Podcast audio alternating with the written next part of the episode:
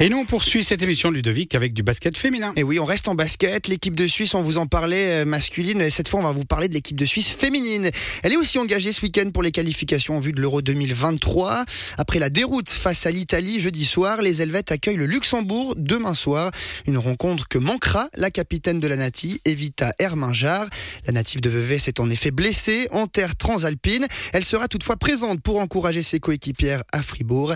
Cette fenêtre internationale était surtout l'occasion d'en apprendre plus sur la meneuse de 24 ans. Formée à Blonay, la Vaudoise a pris rapidement le chemin de la France dès l'âge de 14 ans pour ne plus la quitter. Depuis 10 ans, elle évolue en Ligue 2 féminine, soit le deuxième échelon national tricolore.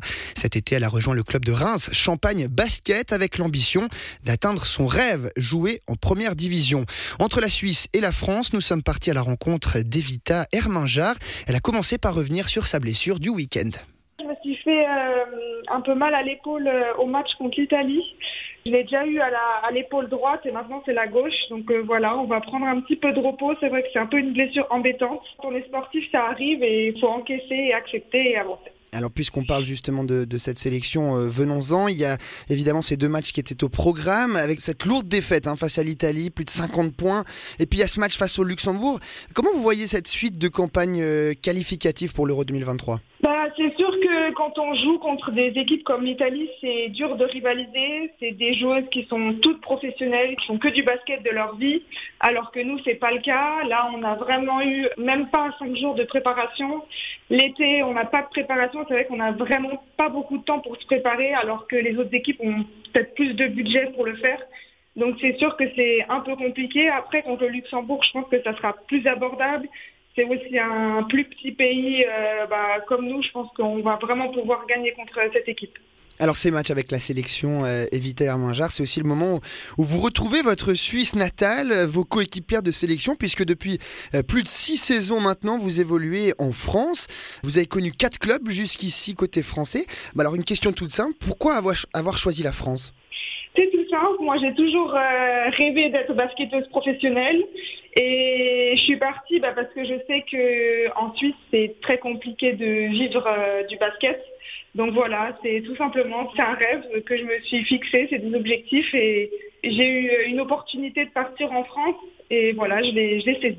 Alors je le disais, vous êtes côté français depuis plus de six saisons, vous avez connu quatre équipes, vous êtes resté euh, à Lyon pour commencer durant trois saisons, puis Montbrison, Aulnois et enfin Champagne Basket depuis cet été.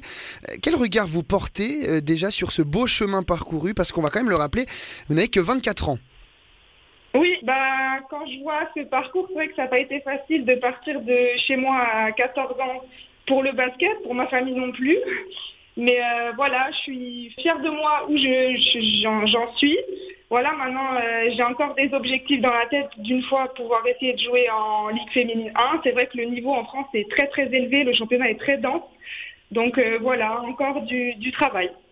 Vous avez parlé du départ de votre domicile à 14 ans. On sait que euh, voilà, dans les, carrières de sportifs de haut niveau, sportifs de haut niveau, il y a évidemment des, sacrifices à faire. Vous gardez quoi comme souvenir de, bah, cette période-là assez compliquée, évidemment, quand on est adolescente et qu'on doit quitter le cocon familial? Ouais, c'est sûr que quand on est sportif de, haut niveau, on doit forcément faire des sacrifices.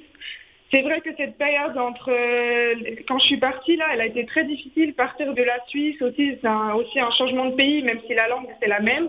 L'école, tout ça, c'est vrai que c'est quand même beaucoup de changements.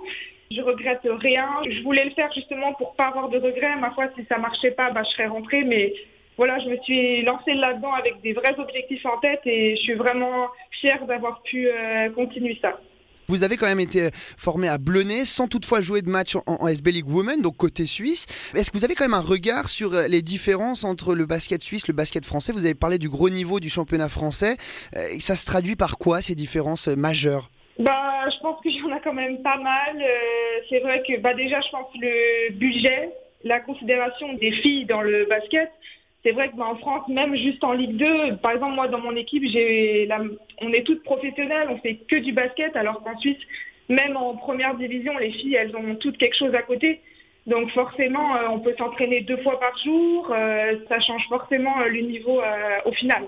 Quand on évolue en deuxième division, il y a évidemment le, spectre de la première division qui nous fait de l'œil. C'est évidemment l'objectif pour vous ultime, c'est d'atteindre ce premier échelon français?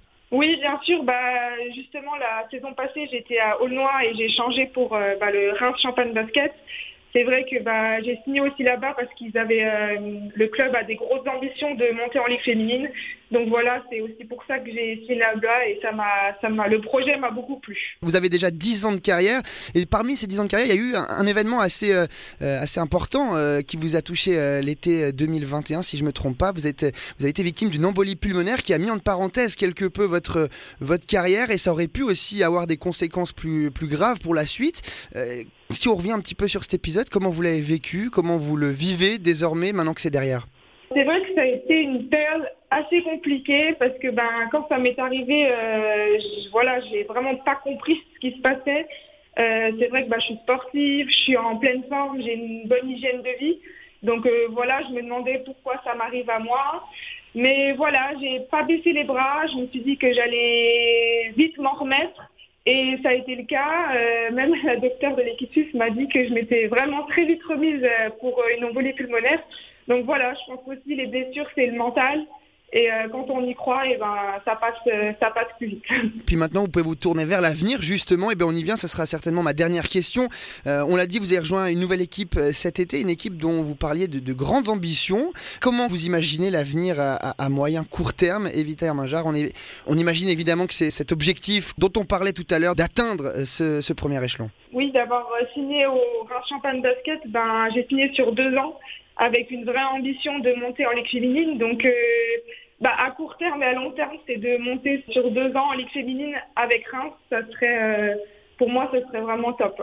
Et à noter qu'avec sa blessure contractée à l'épaule face à l'Italie jeudi soir, Evita Herminjar manquera euh, la deuxième rencontre de la Suisse face au Luxembourg. Ce sera demain soir à Fribourg.